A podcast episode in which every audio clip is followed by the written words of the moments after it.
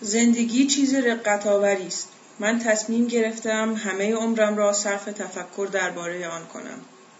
فصل سه خیابان یونیون آفتابگیر و دلباز بود. صدای به هم خوردن کارد و چنگال ها و هم همه گپ های هنگام نهار از میزهای چیده شده در پیاده روی رستوران های پرگو، پرگو، بتلنات، اگزوتیک پیتزا و پری به گوش می رسید. بادکنک های سبزابی و صورتی بنفشی که یکشنبه بازار خیابانی را تبلیغ می کردند به پارکومترها بسته شده بود. ولی از آنجایی که جولیوس داشت به سمت دفتر فیلیپ می‌رفت به نگاه گذرایی به مشتریان رستوران یا دکه های کنار خیابان که تهمانده لباس های تابستانی را روی هم تلنبار کرده بودند بسنده کرد. جلو ویترین هیچ کدام از فروشگاه های مورد علاقهش هم معطل نکرد. نه عتیق فروشی ژاپنی موریتا، نه مغازه تبتی ها و نه حتی مغازه گنجینه آسیایی با سقف خوشرنگ سفالی قرن هجدهمیاش و نقش فوقالعاده زنی جنگجو که به ندرت توانسته بود از کنارش بگذرد و تحسینش نکند به مرگ هم فکر نمی کرد. معماهای مرتبط با فیلیپ اسلیت همه آن افکار دلهره آور را دور کرده بود. اول از همه معمای خاطره و اینکه چرا به این راحتی می‌تواند چهره فیلیپ را با وضوح و دقتی توجیه ناپذیر به یاد بیاورد. چهره، نام و داستان فیلیپ همه این سالها کجا پنهان شده بود؟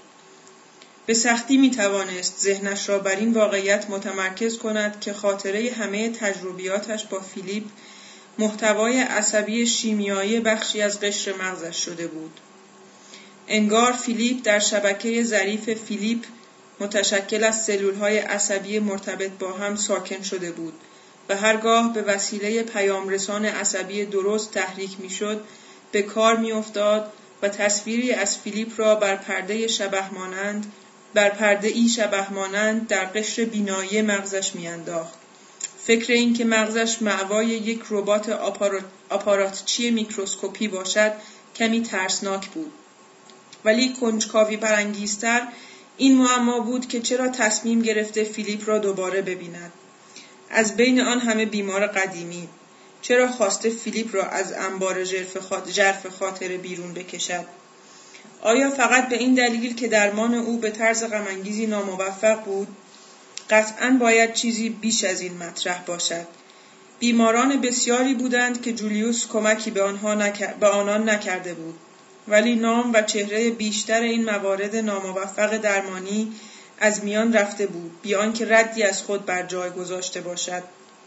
شاید به این دلیل که بیشتر آنها خیلی زود درمان را کنار گذاشته بودند.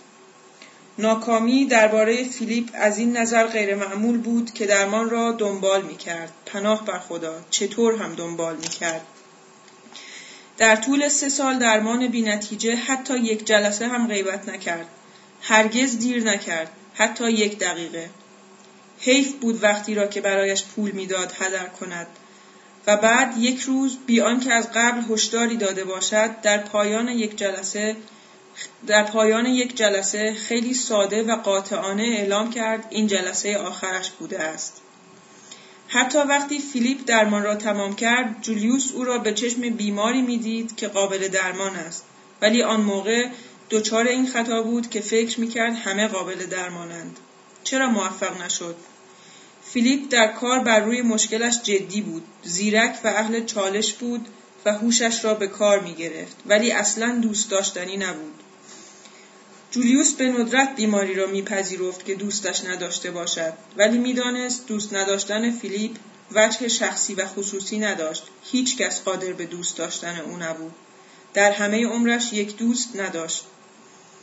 با اینکه شاید از فیلیپ خوشش نمی آمد ولی عاشق معمای هوشمندانه بود که فیلیپ مطرح می کرد.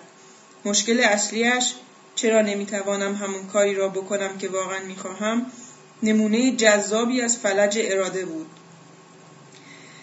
با اینکه درمان احتمالا برای فیلیپ مفید نبود ولی نوشتن را به طرز اعجاب برای جولیوس تسهیل کرد و بسیاری از ایده های برخواسته از جلسات درمان راهشان را به مقاله مشهور او به نام روان درمانگر و اراده و به کتابش با عنوان آرزو، اراده و عمل باز کردند.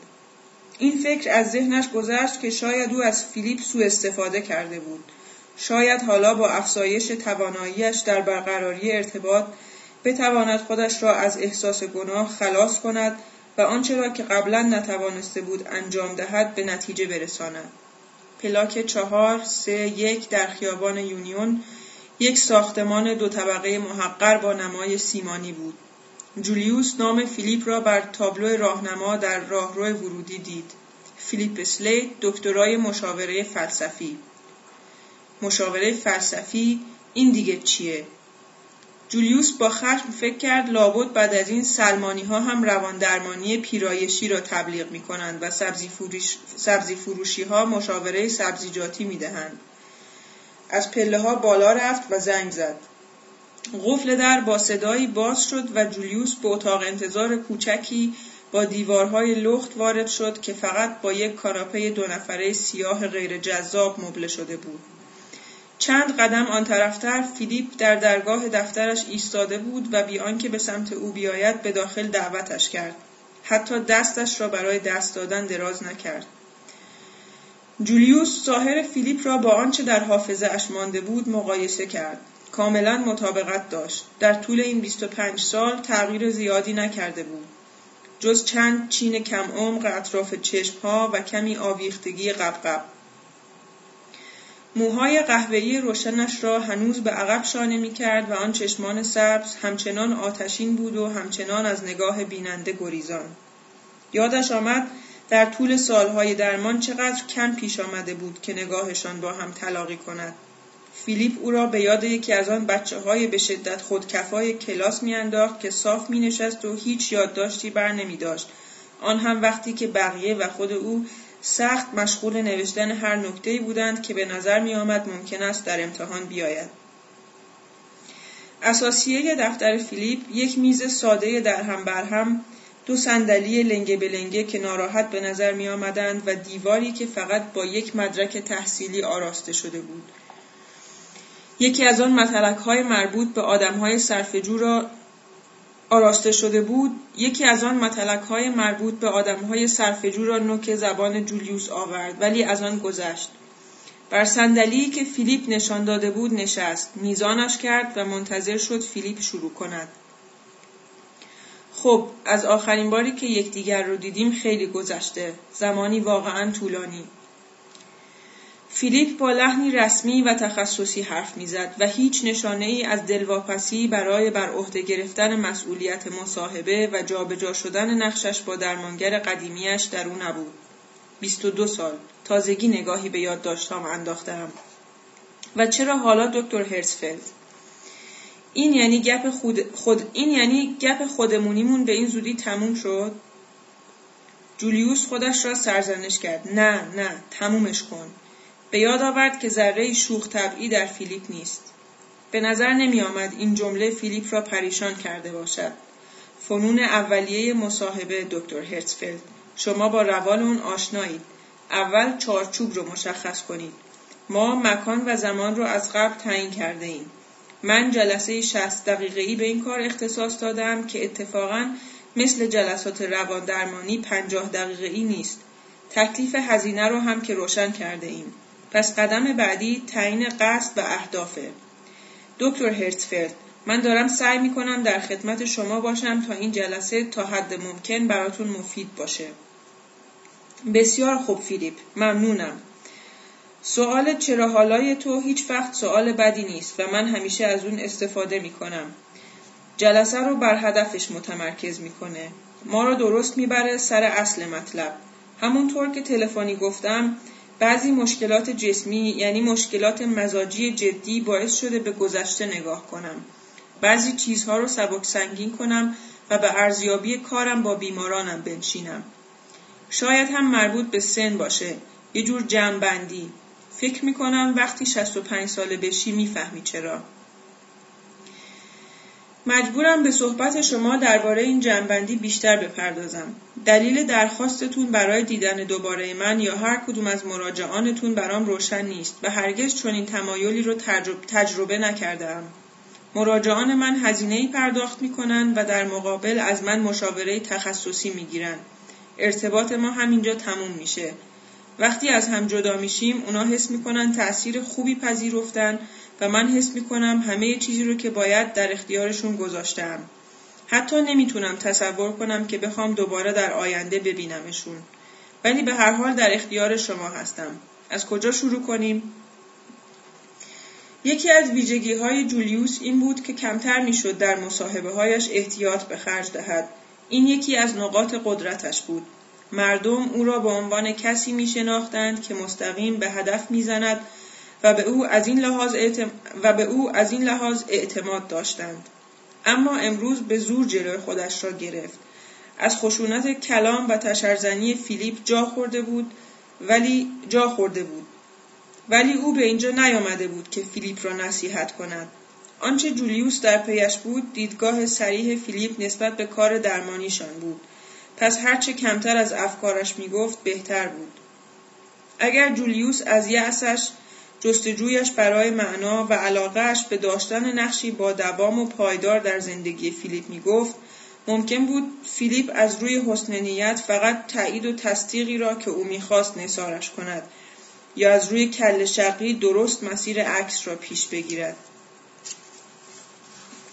خب اجازه بده اول از اینکه خواستم رو قبول کردی و حاضر شدی من رو ببینی تشکر کنم. چیزایی که می‌خوام ایناست. اول نگاهت نسبت به کاری که با هم داشته ایم اینکه کجا کمکت کرده و کجا مفید نبوده و دومی که می‌دونم در خواست بزرگیه اینه که خیلی دلم می‌خواد اطلاعات کاملی درباره زندگیت از بعد از آخرین دیدارمون در اختیارم بذاری. من همیشه دوست داشتم آخر داستانها رو بشنوم. حتی اگر فیلیپ از این درخواست قافل گیر شده بود نشانه ای بروز نداد. فقط چند لحظه در حالی که نوک انگشتان دو دستش را به هم چسبانده بود و چشمانش را بسته بود در سکوت نشست. بعد با آهنگی به دقت میزان شده شروع به صحبت کرد. داستان هنوز به آخر نرسیده. در واقع زندگی من در چند سال اخیر اونقدر تغییر کرده که حس می کنم داستان تازه شروع شده. ولی با رعایت دقیق ترتیب وقوع رویدادها و رویدادها و از درمانم شروع می کنم. ولی با رعایت دقیق ترتیب وقوع رویدادها و از درمانم شروع می کنم. به طور کلی باید بگم درمانم با شما کاملا ناموفق بود. یک شکست زمانبر و پرهزینه. فکر می کنم کارم رو به عنوان یک بیمار خوب انجام دادم. تا جایی که یادمه همکاریم کامل بود. سخت کار می کردم. مراجعه منظمی داشتم. صورت حسابام رو پرداخت می کردم. رویاهام رو به خاطر می و هر راهی رو که شما نشون می‌دادین می‌رفتم. موافقین؟ با اینکه در درمان همکاری می‌کردی البته حتی بیشتر از اینا به عنوان یه بیمار متعهد به درمان توی ذهنم مونده ای. فیلیپ در حالی که به سخت مینگریست سری تکان داد و ادامه داد تا جایی که یادمه سه سال تمام شما را می‌دیدم و در بیشتر این مدت هفته دو جلسه داشتیم. این زمان زیادیه. حدوداً دویست ساعت. حدود بیست هزار دلار. جولیوس تقریبا از جا جهید. هر وقت بیماری جمله شبیه این می‌گفت با این جواب واکنش نشان می‌داد که یک قطره در دلو آب و بعد اشاره می‌کرد مسائلی که در درمان به آنها اشاره شده چنان در بیشتر عمر بیمار مشکل ساز بوده که نمی‌توان انتظار داشت به سرعت حل شوند. اغلب تجربه شخصیش را هم به آن میافزود اینکه نخستین دوره درمانش یعنی روانکاویش در حین دوره آموزش پنج جلسه در هفته به مدت سه سال ادامه داشته یعنی بیش از 700 ساعت ولی فیلیپ در حال حاضر بیمارش نبود و او آنجا نبود که فیلیپ را به درمان یا هیچ چیز دیگری ترغیب کند او آنجا بود که گوش کند پس جلو زبانش را گرفت و سکوت کرد فیلیپ ادامه داد وقتی درمان رو با شما شروع کردم در حزیز زندگیم بودم یا بهتره بگم در پایین ترین قسمت نمودار زندگیم. شیمیدان بودم و در پی یافتن راه های تازه برای کشتن حشرات. این حرفه کلافم کرده بود. از زندگیم کلافه بودم.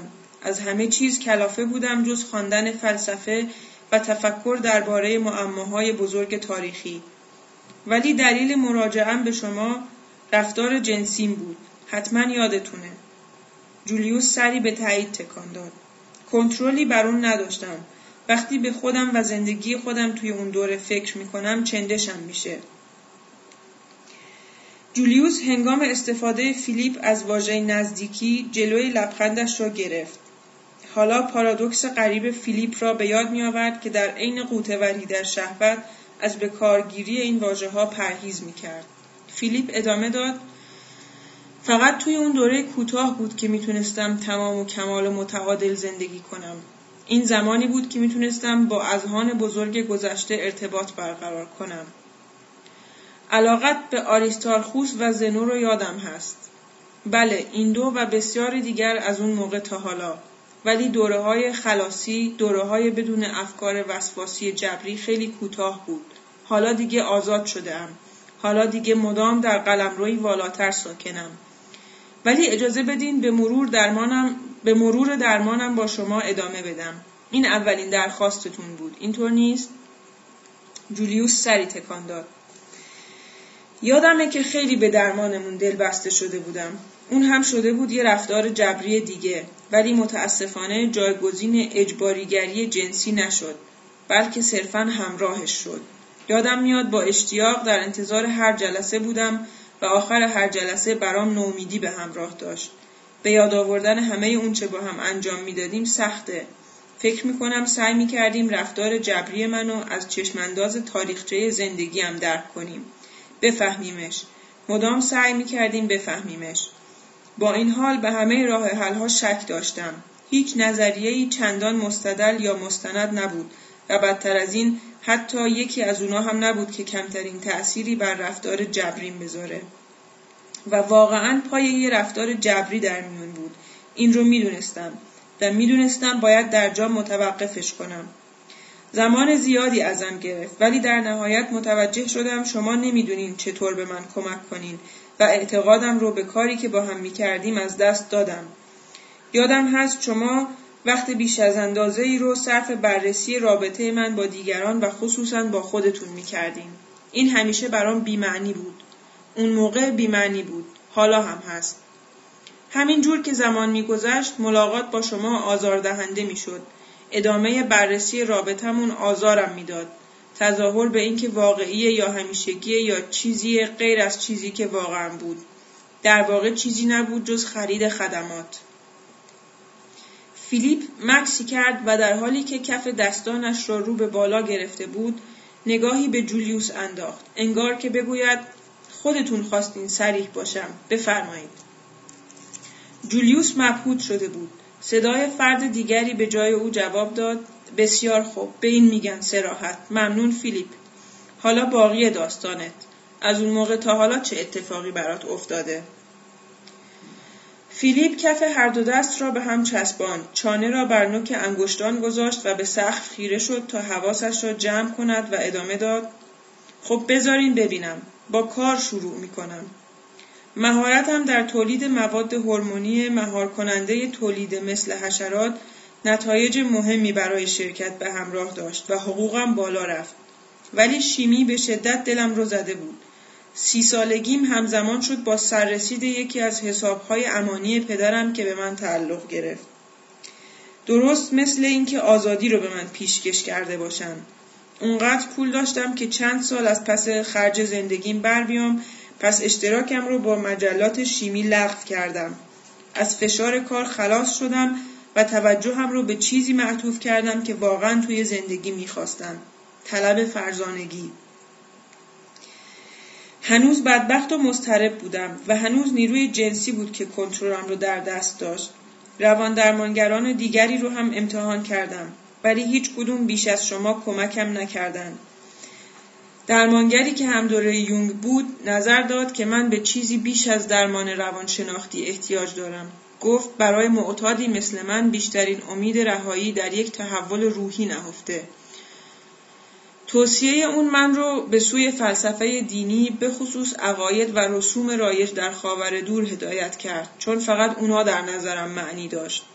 سایر نظام های دینی نتونسته بودند به پرسش های بنیادین فلسفی بپردازند و به جای اون از خدا به مسابه شیوهی برای پرهیز از تحلیل حقیقی فلسفی استفاده کرده بودند. حتی چند هفته رو در خلوتگاه های مراقبه گذروندم. خالی از جاذبه هم نبود. وسواس رو متوقف نکرد ولی دست کم این احساس رو داشتم که چیزی مهم در جریانه و این منم که هنوز آمادگیش رو ندارم. این وسط به جز میان پرده های پرهیز اجباری که توی خلوتگاه های هندوها میگذشت من به شکار جنسی ادامه می‌دادم و حتی اونجا هم راههایی برای این کار پیدا می‌کردم. شنیدین که میگن فقط یک بار می‌تونی برای اولین بار با یه دختر رابطه داشته باشی؟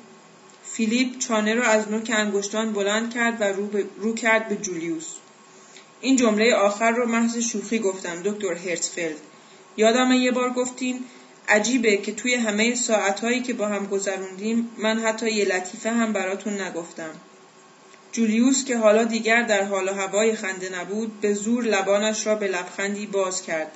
گرچه متوجه شد این لطیفه کوتاه را زمانی خودش برای فیلیپ گفته بود. جولیوس فیلیپ را عروسک متحرکی تصور کرد که کودک بزرگی از بالای سرش بیرون زده است. وقتش است که دوباره کوکش کنم. بعد چی شد؟ فیلیپ خیره به صف ادامه داد. بعد یه روز تصمیم خیلی مهمی گرفتم. از اونجایی که هیچ درمانگری نتونست به هیچ طریقی کمکم کنه و ببخشید دکتر هرتفلد این شما رو هم شامل میشه. جولیوس حرفش را قطع کرد. دارم یواش یواش این نکته خاص رو می‌فهمم و به سرعت اضافه کرد نیازی به عذرخواهی نیست تو فقط داری سوال من رو با سراحت جواب میدی ببخشید نمی‌خواستم روی این مطلب انگشت بذارم. از اونجایی که روان درمانی اثری بر من نداشت تصمیم گرفتم خودم خودم رو درمان کنم. یه دوره کتاب درمانی حزم و دریافت اندیشه های خردمندترین مردانی که تا کنون زیستند پس شروع کردم به مطالعه روشمند همه مجموعه های فلسفی و از فلسفه یونانی پیش از سقراط شروع کردم و به پوپر، راولز، کوین و کوین رسیدم. بعد از یک سال مطالعه رفتار جبریم بهتر نشده بود ولی به تصمیم های مهمی رسیده بودم. اینکه در مسیر درستی بودم و اینکه فلسفه منزل و معوای منه. این قدم بزرگی بود. یادم چقدر من و شما در این باره صحبت کرده بودیم که انگار من در هیچ کجای دنیا در خانه و کاشانه خودم نیستم. جولیوس سری به تأکید تکان داد. بله من همین رو به خاطر دارم. پانوشت یک پوپر کارل پوپر 1902 تا 1994 فیلسوف اتریشی بریتانیایی استاد دانشکده اقتصاد لندن و یکی از بزرگترین فیلسوفان علم قرن بیستم. پانویس دو راوز جان راوز 1921 2002 تا 2002 فیلسوف آمریکایی و از چهره های برجسته فلسفی اخلاقی و سیاسی. پانویس سه کوین ویلارد وون اورمن کوین 1908 تا 2000 فیلسوف آمریکایی و استاد دانشگاه هاروارد. تصمیم گرفتم حالا که می‌خوام سالهای زیادی رو به مطالعه فلسفه اختصاص بدم شاید بهتر باشه اون رو به حرفم بدل کنم. پولم تا ابد دوام نمیاره. بنابراین دوره دکتری فلسفه رو توی دانشگاه کلمبیا شروع کردم. خوب از عهدش برآمدم. رساله به دردخور و کارآمدی نوشتم و پنج سال بعد دکترای فلسفه داشتم. به تدریس رو آوردم و دو سال, دو و دو سال نگذشته بود که به فلسفه کاربردی یا اونجور که من دلم می‌خواد بناممش فلسفه بالینی علاقه من شدم. و این علاقه من رو به اون چه امروز هستم رسوند. هنوز درباره بهبودی چیزی برام نگفته ای. خب توی دانشگاه کلمبیا حین مطالعه رابطه با یک درمانگر رو شروع کردم. یک درمانگر بینقص. روان درمانگری که چیزی رو پیشکشم کرد که هیچکس نتونسته بود به من بده. توی نیویورک ها اسمش چی بود؟ توی کلمبیا با چه انستیتوی کار می‌کرد؟ اسمش آرتور فیلیپ مکسی کرد و با ردی از لبخند بر لبانش به جولیوس نگریست. آرتور؟ بله، آرتور شوپنهاور روان درمانگر من. شوپنهاور دستم انداخته فیلیپ. هیچ وقت انقدر جدی نبودم. چیز زیادی درباره شوپنهاور نمی‌دونم. فقط همون کلیشه رایج درباره بدبینی محزون و دلگیرش. تا حالا نشنیدم که اسمش در زمینه روان درمانی برده شده باشه. چطور تونست کمکت کنه؟ چه؟ اصلا دلم نمی‌خواد صحبتتون رو قطع کنم دکتر هرتفلد برای مراجعه بعدی هم از راه می‌رسه و دلم نمی‌خواد تأخیر داشته باشم این عادتم هنوز عوض نشده لطفا کارتتون رو به من بدین در وقت دیگه بیشتر دربارش براتون میگم اون تنها درمانگری بود که به داد من رسید. قلوف نمی کنم اگه بگم زندگیم رو مدیون نبوغ آرتور شوپنهاورم.